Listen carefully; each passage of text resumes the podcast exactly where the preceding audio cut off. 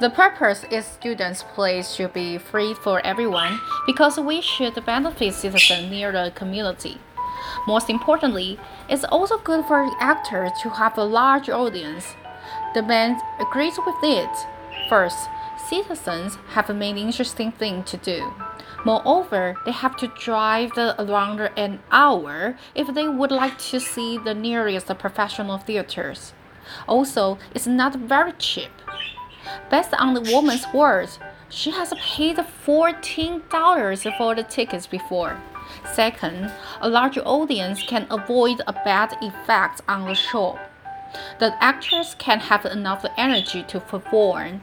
It's just like a commodity. If many audience laughed together, it would be make them more humorous.